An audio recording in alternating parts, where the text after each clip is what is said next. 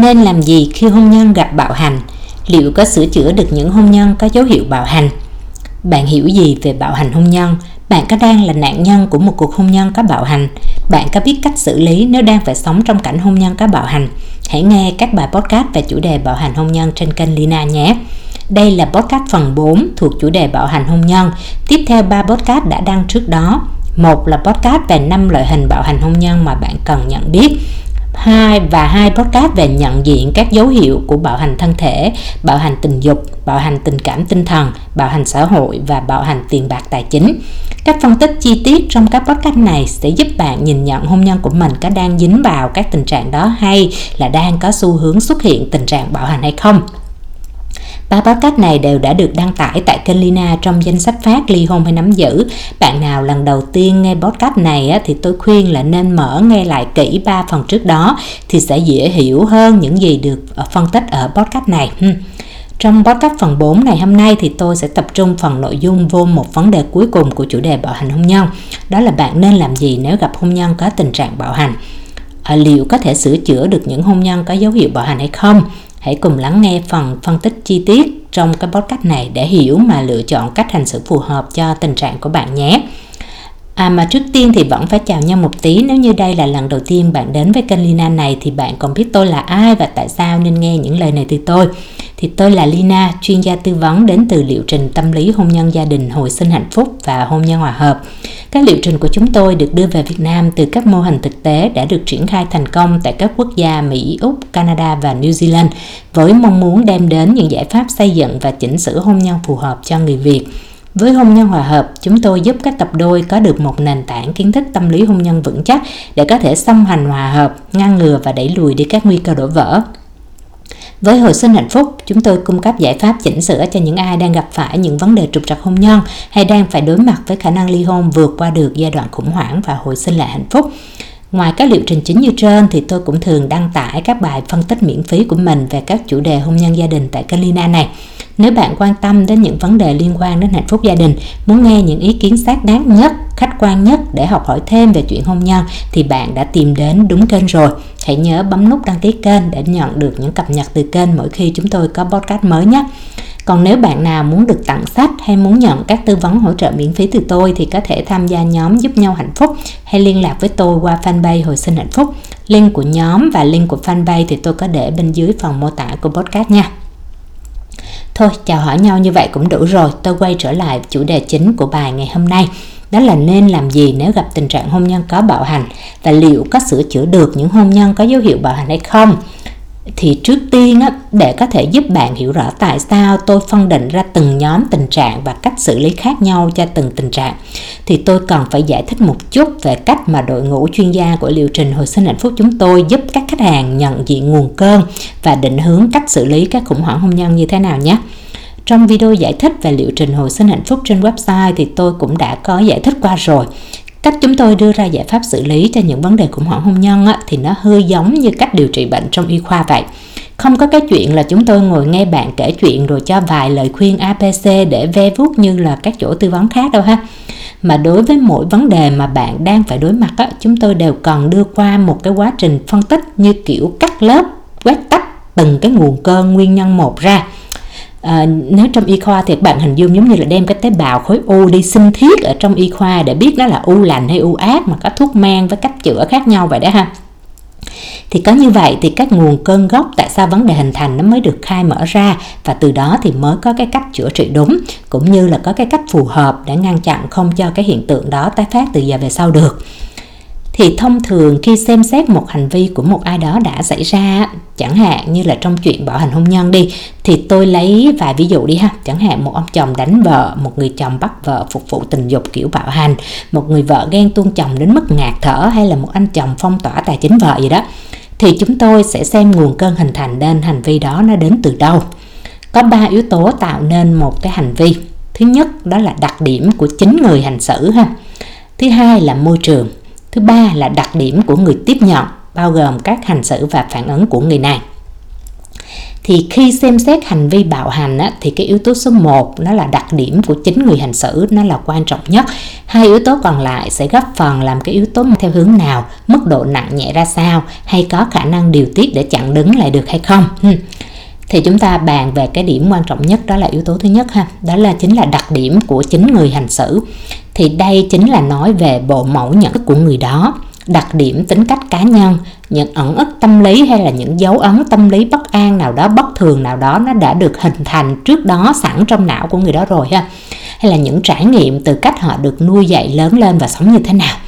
thì rất là nhiều cái yếu tố ha. Thông thường thì chúng ta hay dùng cái khái niệm chung là bản chất của một người khi nói về cái yếu tố số 1 này. Thì cái bản chất bạo hành của những người này nó đến từ đâu? Thì những cái người mà có xu hướng bạo hành thường có khiếm khuyết về nhận thức. Khiếm khuyết nhận thức này có thể đến từ cái việc là trình độ học vấn hay trình độ văn hóa thấp. Không có học cái hành nên không hiểu được cái việc là đụng vào thân thể của một người khác theo kiểu bạo lực nó là sai. Họ cho rằng vợ là tài sản của họ thì họ muốn làm sao thì làm ha khiếm khuyết nhận thức nó còn đến từ việc họ bị tiêm nhiễm bởi những cái quan niệm tư duy lạc hậu, tàn tích từ đời xưa khi không coi trọng giá trị của người phụ nữ. Họ bị ảnh hưởng bởi môi trường xung quanh, phim ảnh báo chí ờ, coi phim bạo lực lắm vào hay coi phim sexist tùm lum gì đó thì cứ tưởng là những cái kỹ xảo trong phim ảnh là thứ mình có thể áp dụng cho bạn đời, nên bắt bạn đời phải làm cho giống vậy cho mình mới được, mà không hiểu là hành vi mà đi ngược lại ý chí của bạn đời như thế, nó là cấu thành lên cái tội bạo hành rồi. Hmm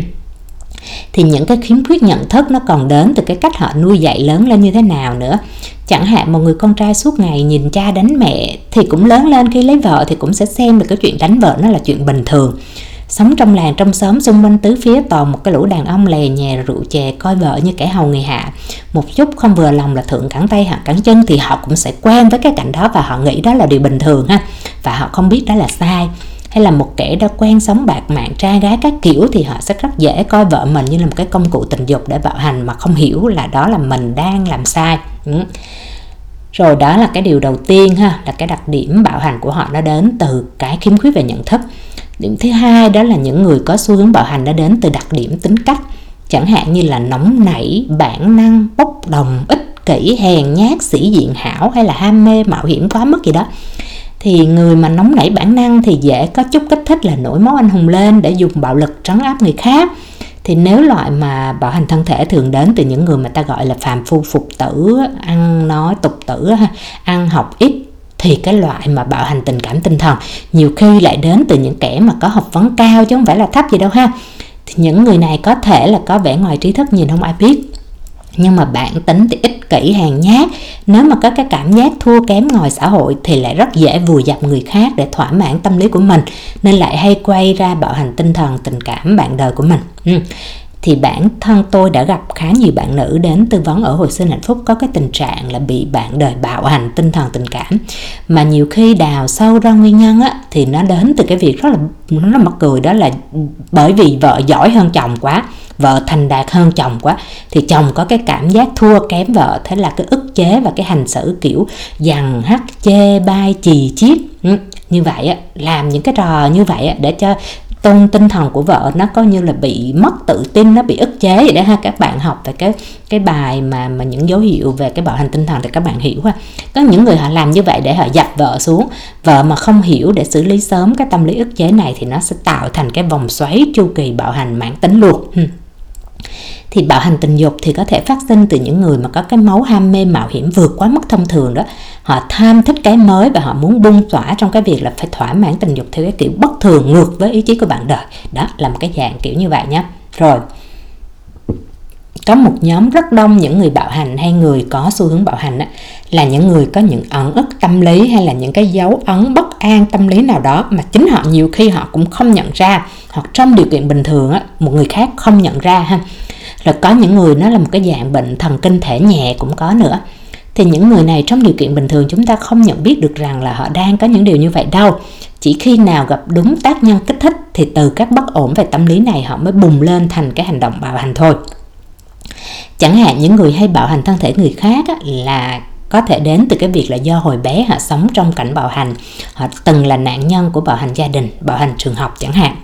nếu mà hồi bé đã từng để bạo hành mà không chống đỡ được, chẳng hạn như là đi học bị bạn bully đi, bị lùn, bị xấu, bị nghèo gì đó nên bị sỉ nhục một cách ám ảnh đi, thì khi lớn lên họ sẽ mang cái mặc cảm ức chế thua kém đó. Chỉ cần đối phương có một chút lời nói hay hành vi nào đó nhắc nhớ đến những cái ẩn ức này á thì là nhiều khi họ sẽ như bị bật công tắc phản kháng bất thường lên á. Thì lúc đó một cái cách họ đánh chửi vùi dập bạn đời á, nó không hẳn là bởi vì bản thân người bạn đời đâu, mà họ đang xem người bạn đời như là những bully hay là từng chê bai hay từng cười ngạo họ, và họ phải hành hạ ngược lại cho nó thỏa vậy đó. Thì để tôi kể bạn nghe như thế này, tôi có một người quen có chồng bị như vậy đó. Bạn bảo, chồng bạn bình thường yêu thương vợ con lắm, sống có trách nhiệm và có học thức, có vị trí cao, không ai hiểu chuyện gì đâu nhưng chỉ có một vài lần bạn dọn dẹp đồ đạc của chồng mà không có xin phép. Thì điển hình là cái lần mà bạn dẹp cái chậu cá cảnh của anh bỏ đi vì cái lý do nước tràn hay dơ giấy gì đó, không biết nữa. Thì tự nhiên là chồng bạn bùng lên đập phá điên loạn hết á. Cái lần mà dẹp chậu cá cảnh đó là thậm chí là anh chồng còn bóp cổ cô vợ ha, nói sẽ giết vợ như là giết những cái con cá cảnh đó. Thì nó là một cái trải nghiệm kinh hoàng mà bạn vợ không thể nào diễn tả được, không thể nào hiểu được là tại sao chồng mình lại bị như vậy hết thì sau đó, qua cái quá trình lập, bởi vì anh hai vợ chồng cũng trí thất thành thử họ có dành thời gian để đi, gọi là, đi đi đi trị liệu tâm lý á. Thì sau đó mới phát hiện ra rằng là đằng sau đó nó là nỗi ám ảnh của người chồng vì ngày bé đã từng có bị chính cha dượng của mình đập nát cái chậu cá cảnh mà chồng bạn ấy nuôi lý do là người cha dượng đưa ra lúc đó là phải tập trung học hành và làm việc nhà đi chứ cá cảnh cây trời cái gì ha. Thì nó tạo thành một cái vết khắc tâm lý trong chồng của bạn ấy. Và khi bạn vợ vô tình thôi, đụng vào thôi, một cái hành vi dọn dẹp cái cái chậu cá đó thôi ha, thì cái cảm giác bất lực không chống đỡ được vì không phản kháng được cái cha dượng ngày xưa nó bùng lên và nó trào ra. Và nhiều khi lúc mà bạn, chồng bạn ấy đang lúc làm loạn và đánh vợ như vậy bóp cổ vợ như vậy thì lại có tưởng tượng như là đang trả thù cho cái ông bố, đang đang đang coi như là phải dập lại cho ông bố dượng ngày xưa vậy đó. Ừ.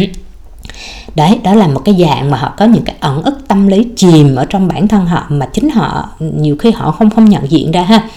Thì những người mà có máu ghen mù quáng thường là cũng hay là do là đã từng bị phản bội đau đớn trước đó ha thì một người mà đã từng bị vợ cũ lừa gạt dối trá chuyện tiền bạc thì họ có thể sẽ mang cái ám ảnh sợ bị giống như vậy, nên họ sẽ áp đặt cái chuyện bạo hành tài chính lên người vợ xứ sau, ha. Thì có những người bị những cái nỗi ám ảnh đó nặng quá đến độ như một cái dạng bệnh tâm thần luôn như kiểu gan bệnh, gan hoạn, nhìn đâu cũng thấy như là bạn đời mình sắp ngoại tình hay là sắp lừa gạt mình đến nơi thì cái loại đó nó rất khó chữa nha các bạn ha. Nhưng đa phần là những cái ám ảnh này nếu hiểu và biết cách điều tiết và gỡ bỏ thích hợp thì sẽ có khả năng kiềm chế được cái hành vi bất thường của họ. Cái này người bạn đời nào có nhận được các chỉ dẫn đúng thì có thể làm được ha, hoặc là có thể trong một số trường hợp nặng thì có thể phối hợp đưa cùng người đó đi điều trị tâm lý ha. Thì vừa rồi là một chúng ta bàn về cái yếu tố số 1 về đặc điểm của người hành xử đó ha.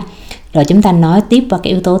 thứ hai, nó là môi trường đi. Thì là những gì diễn ra xung quanh có khả năng tạo điều kiện cho những đặc điểm của một người có bộc ra thành hành vi theo chiều hướng xấu đó hay không? Chẳng hạn, một người vốn có đặc điểm bản thân là nóng nảy, bốc đồng bản năng thật đó nhưng mà bình thường nếu mà cứ bận rộn lo làm ăn, lo lo làm, lo ăn cắm mặt thì họ vẫn cư xử bình thường, họ vẫn thương vợ, thương con và họ sống không có chuyện gì xảy ra để làm cho bạn đời phải lo nghĩ cả. Nhưng mà chỉ cần mỗi khi có rượu vào và khi có anh em ngồi uống rượu, nói khích ra, khích vào vài câu gì đó thì mới dễ xảy ra chuyện tranh cãi rồi đánh nhau. Thì ở đây á, rượu chất kích thích, những lời nói khích tướng của người ngoài, nó chính là môi trường làm cho cái đặc điểm của người đó bùng phát lên hay là một người vốn có tâm lý ức chế ám ảnh do ngày xưa bị chê bai, bị khinh miệt vì khiếm khuyết ngoại hình hay là do hoàn cảnh ngoại hình gì đó?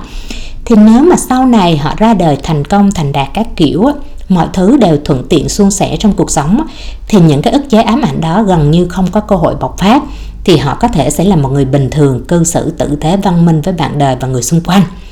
nhưng nếu lỡ đâu họ đang mang cái mặc cảm tâm lý ức chế ám ảnh đó, mà giờ phải sống cảnh ở rễ nè, phải chui gầm chạng nè, phải ra đời làm ăn thua kém thiên hạ nè, tiền bạc tài chính phụ thuộc vợ và nhà vợ nè, vợ thì giỏi giang hơn gì đó ha. Thì đó lại là cái môi trường làm cho những cái tâm lý ức chế ám ảnh của họ nó bị kích thích. Chỉ cần một cái hành vi hay một cái lời nói nào đó bình thường của vợ và nhà vợ thôi hoặc là của người ngoài, nhiều khi không liên quan gì và đôi khi rất là vô tình thôi, thì họ cũng có thể liên hệ về và quay ra đàn áp bạo hành tinh thần, tình cảm vợ để mà giải tỏa cái tâm lý ức chế này. Ừ. Hay nếu một người mà vốn có đặc tính ghen tuông, nhưng nếu họ và bạn đời lúc nào cũng song hành, làm việc chung, đi chung đâu cũng có nhau, mọi chuyện, mọi thông tin đều minh bạch và cởi mở cho nhau thí dụ như chồng biết là môi trường làm việc xung quanh vợ là không có yếu tố nguy hiểm nào hết. Chồng đi bộ đội xung quanh thứ phiến là đồng đội nam thôi, hay vợ làm nhà máy thì chỉ có nữ đồng nghiệp xung quanh thôi. Đó, tức nghĩa là cái môi trường nó không có yếu tố nào kích thích hết thì làm cho cái đặc tính ghen tuông này của họ nó cũng không có bị kích động mà nó cũng không có khởi phát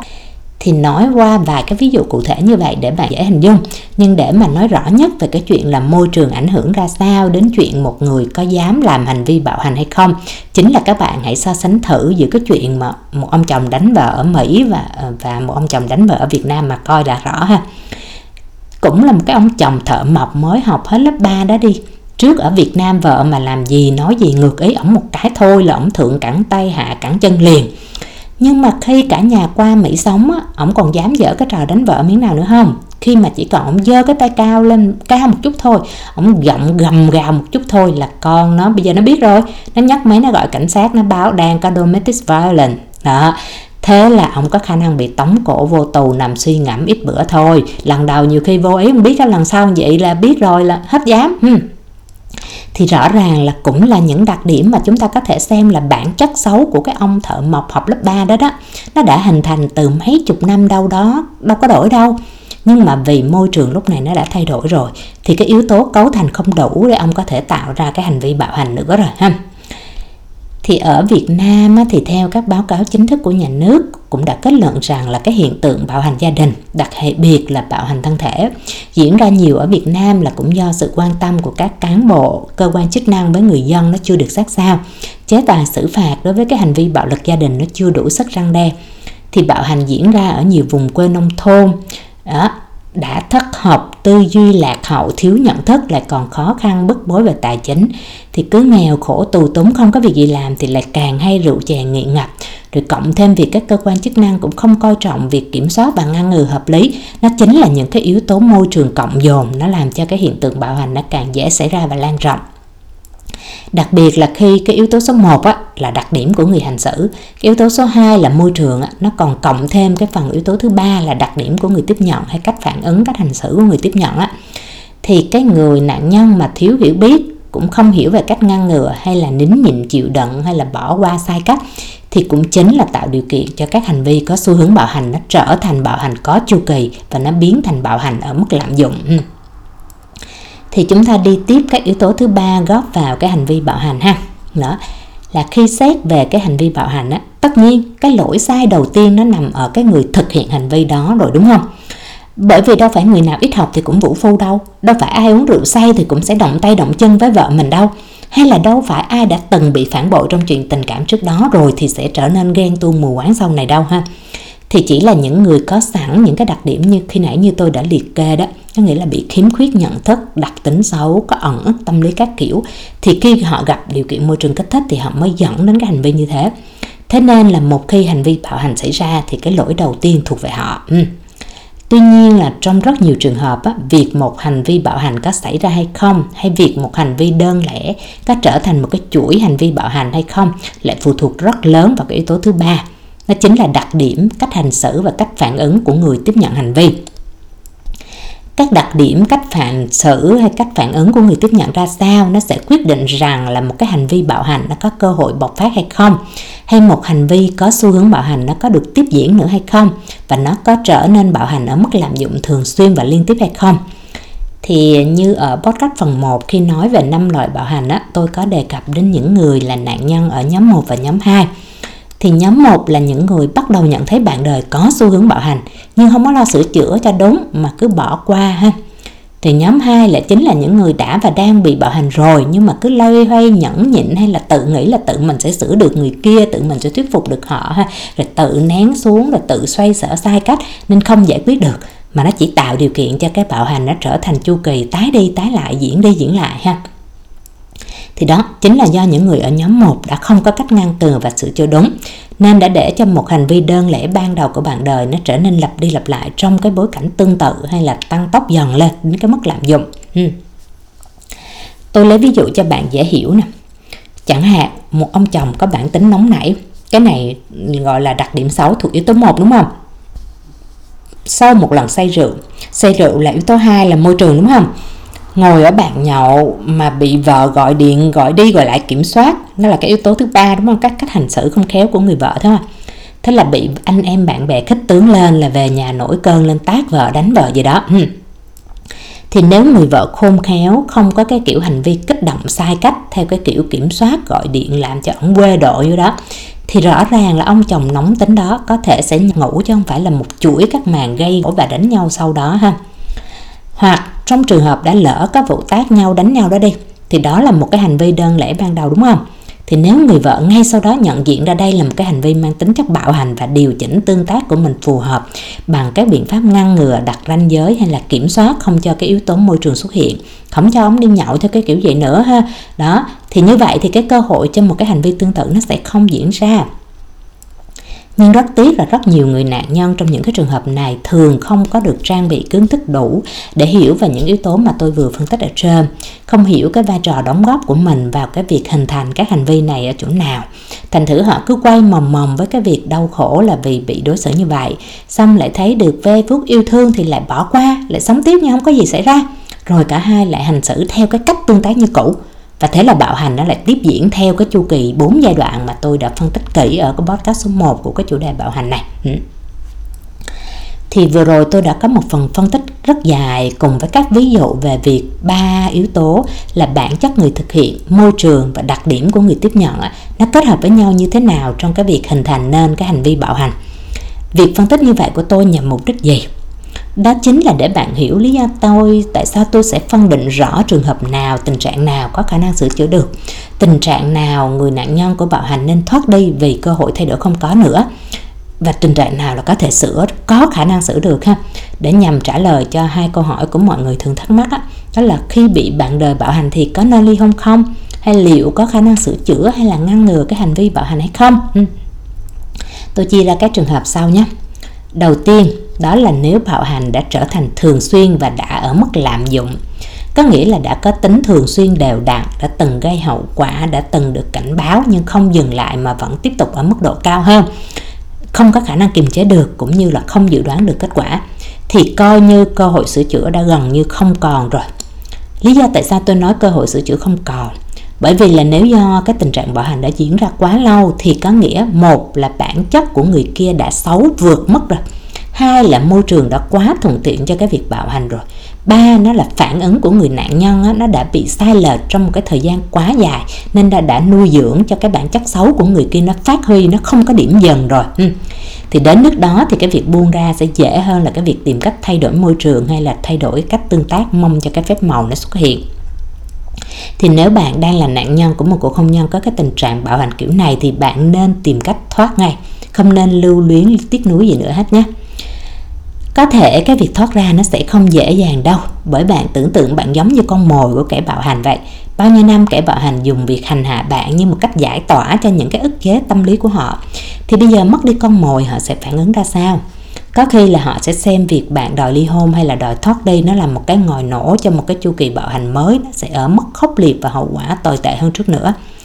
vì vậy, một khi bạn nhận thức được ra đường, ra rằng cái con đường mình cần phải đi trong cái tình cảnh này á, thì hãy khôn ngoan lựa chọn cái cách hành động phù hợp nhất, khôn khéo nhất để giảm hậu quả có thể xảy ra nhé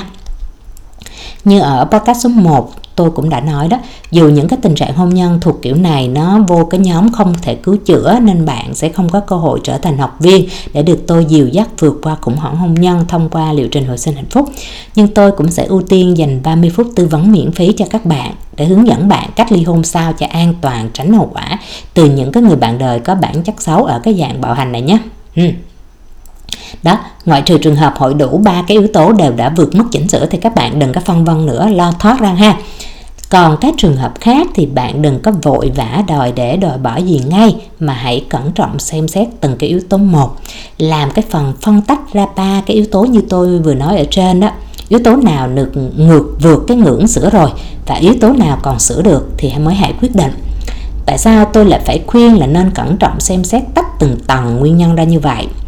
Chính là vì trong thực tế làm việc tư vấn các bạn với các bạn trong chuyện ly hôn hay không ly hôn á,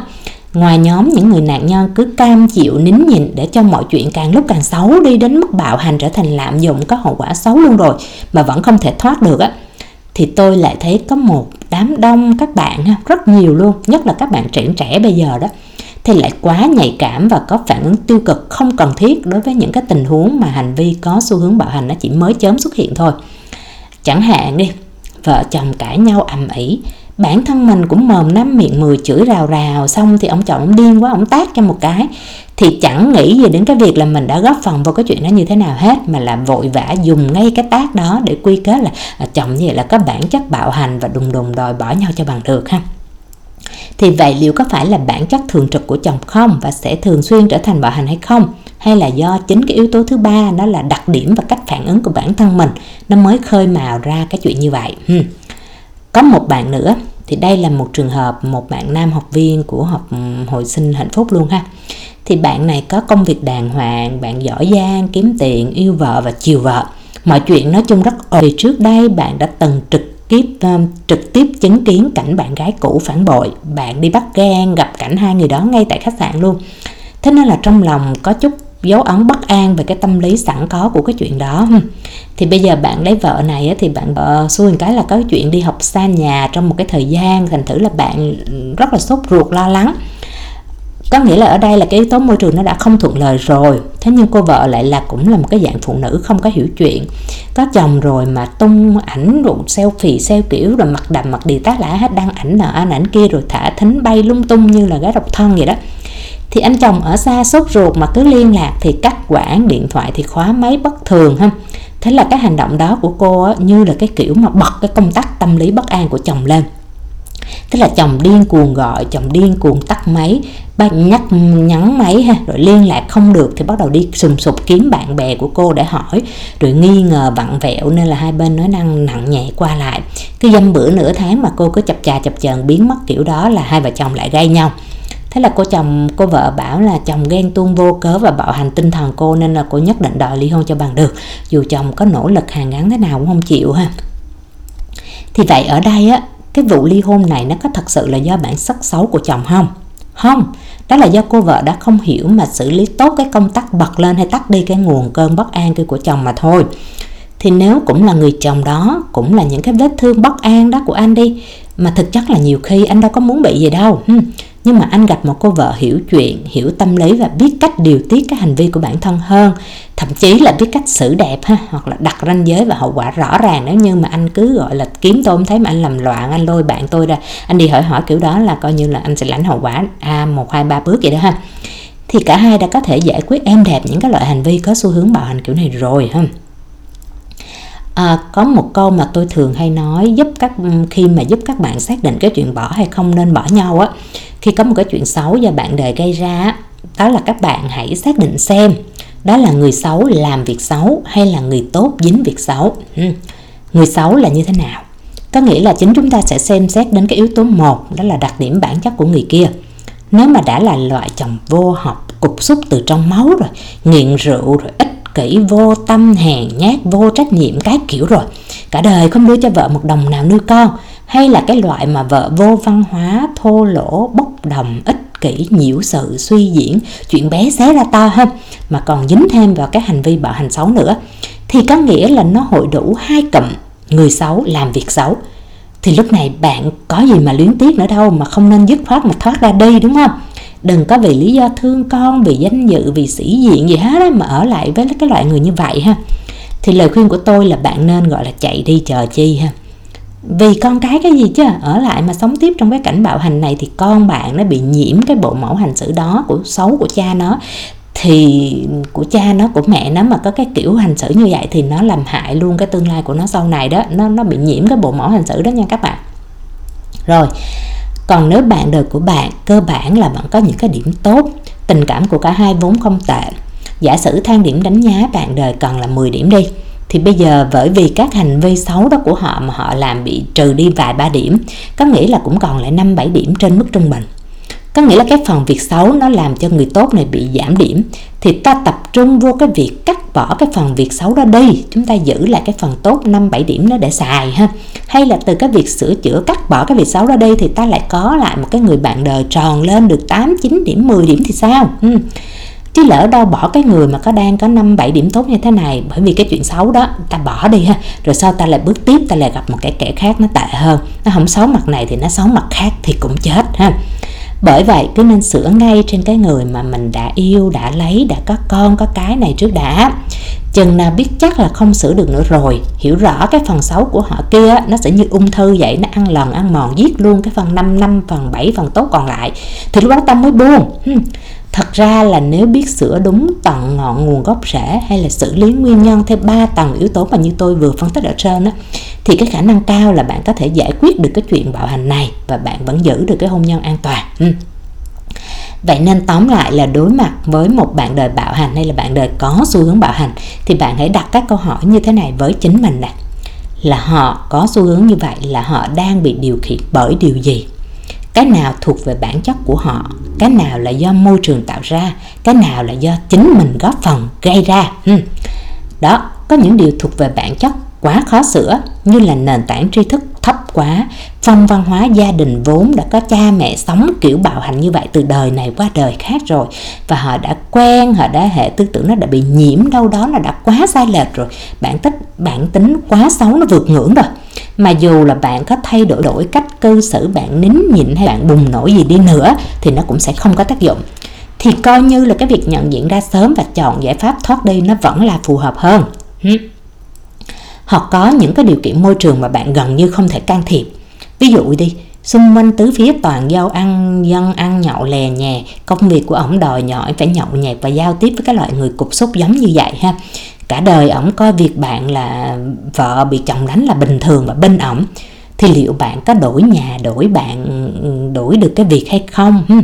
Hay việc một người vợ giỏi giang hơn chồng nó là thực tế rồi? Chuyện nhà vợ giàu có hơn nhà chồng nó cũng là thực tế rồi. Người chồng đó vốn hèn kém, yếu năng lực nên cứ ức chế mà sinh ra cái kiểu dèm pha chì chiếc vợ để dập xuống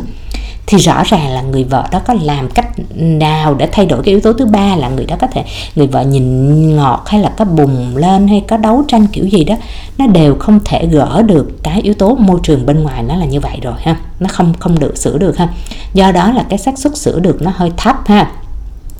trừ khi giống như tôi nói bạn bưng cái ông chồng chuyên môn ăn nhậu lè phè nhẹt nhậu nhà, nhậu nhẹt suốt ngày, nhậu xong về đánh vợ đó, bạn bưng qua mỹ mà lúc đó ổng lăn ra, ổng đi làm handyman. Ổng, nhiều khi ổng trở thành một ông chồng giỏi lúc đó không có dính bạo hành gì nữa, lúc đó nó khác ha. Chứ còn nếu như bạn thấy cái môi trường đó nó không có đổi được, thì lúc đó là cái xác suất sửa được nó cũng thấp luôn ha. Rồi bạn hãy nhìn xa ra thì thấy là cái việc buông nó sẽ giải pháp, nó là cái giải pháp nó tốt hơn, dễ làm hơn ha. Còn nếu như mà đã nói người đó vẫn có những cái điểm tốt nào đó đáng giữ lại. Và những gì xảy ra nó có phần góp vào là do môi trường và do cái cách phản ứng của bạn nó chưa hợp lý, chưa đúng cách. Thì việc sửa lại hôn nhân có dấu hiệu bạo hành nó là khả quan và sẽ rất hiệu quả hơn nữa nếu bạn nhận diện càng sớm và sửa sớm. Bạn hãy xem kỹ lại cái phần danh mục, các dấu hiệu được nêu ở hai cái podcast về những cái dấu hiệu nhận biết hôn nhân có bạo hành đã đăng trên kênh Lina này để so sánh ha ngay khi chỉ cần một dấu hiệu tương tự như vậy đã từng có trong cái mối quan hệ của bạn thôi, thì bạn đừng có đợi nữa. Phải sửa ngay và luôn, nếu như bạn không muốn cái quán tính xấu của mối quan hệ vợ chồng nó bị đẩy dần vào cái kết thê thảm của những cái tình trạng hôn nhân có bạo hành khác. Và nhớ nhé đừng có lay hoay tự sửa bởi vì bạn sẽ không làm được đâu. Lúc đó bạn sẽ chỉ cuốn vào cái chu kỳ bốn nhịp của cái hành vi bạo hành mà tôi đã phân tích ở bài 1 của chủ đề này nè bạn sẽ càng lúc càng thấy cái hành vi bạo hành nó diễn ra thường xuyên và nó nâng cấp nặng hơn mà thôi ha. Thì lúc đó tỉnh ra được thì nó cũng đã quá trễ để sửa đó. Ừ. Thì nội dung hôm nay của podcast cũng khá dài rồi, thì tôi hy vọng là những phân tích kỹ của tôi ở bốn bài thuộc chủ đề bạo hành này đã giúp mở ra những cái quan ngại trong lòng bạn về cái vấn đề mà bạn có thể đang gặp phải này. Thì tôi đã cố gắng đưa những gì chung nhất và đã cố gắng có những cái ví dụ minh họa cho dễ hiểu à, nhưng mà cuộc sống hôn nhân thì có muôn hình muôn trạng ha. Người bạo hành cũng có dạng đặc điểm khác nhau người nạn nhân cũng vậy. Có tính này tính khác cũng sẽ biến thiên môi trường hoàn cảnh nó cũng khác nhau. Do đó ranh giới của cái việc xác định nên giữ lại hôn nhân này hay nên rời đi á nhiều khi nó khó có thể phán quyết chỉ qua những cái thông thông qua những cái thông tin ngắn gọn trong cái podcast này ha vì vậy nếu bạn đang có những cái khủng hoảng hôn nhân nào mà có dính líu đến cái hiện tượng bạo hành này và muốn làm rõ hơn cái khả năng cứu vãn hôn nhân của mình đến đâu, có sửa được hay không, sửa bằng cách nào thì liên hệ với tôi tôi sẽ dành cho bạn 30 phút tư vấn miễn phí để xem xét và đánh giá giúp bạn nhé thì bạn có thể liên lạc thẳng với tôi qua phần Messenger ở Facebook fanpage Hồi sinh hạnh phúc hoặc vào website hồi sinh hạnh phúc.com để điền mẫu đăng ký tư vấn với tôi thì tôi sẽ liên lạc lại. Link của website và link của fanpage thì tôi có để ngay bên cái phần dưới cái phần mô tả của cái podcast này. Để nói thêm chút xíu về việc sửa như thế nào đối với những tình trạng này á, thì ở liệu trình hồi sinh hạnh phúc chúng tôi có những cái bài học phân tích và chỉ dẫn cụ thể để giúp một người học viên á, tìm hiểu về cái bộ mẫu nhận thức của chính mình và bạn đời. Hiểu về cái nguồn cơn đặc điểm tâm lý của bạn đời mình như thế nào, ra sao, tại sao về họ lại có những cái động cơ hành động như vậy hiểu về cách tương tác hiện tại của cả hai, có khả năng kích thích những cái ẩn ức tâm lý nào của nhau không? Giúp phân biệt ra khủng hoảng như vậy, yếu tố nào là đến từ môi trường bên ngoài, yếu tố nào là thuộc về đặc điểm bản chất của mỗi bên? Thì có những bài về giao tiếp phù hợp, đặc biệt là có một bài cực kỳ có ích cho chuyện xử lý bạo hành vi bạo hành. Đó là bài chuyên về, chuyên đề thiết lập ranh giới bảo vệ, nhằm ngăn chặn những cái hành vi xấu đã từng xảy ra, nó không có cơ hội lặp đi lặp lại ha. Việc hiểu và áp dụng đúng các chỉ dẫn này nó sẽ giúp một người đủ khả năng xoay chuyển được cái trạng thái hôn nhân đang không tốt hiện tại, nó sang một cái trạng thái tốt hơn. Và đó là cái cam kết hiệu quả và với cái phần hoàn phí 100 ngày mà liệu trình hồi sinh hạnh phúc chúng tôi cung cấp cho các học viên của mình.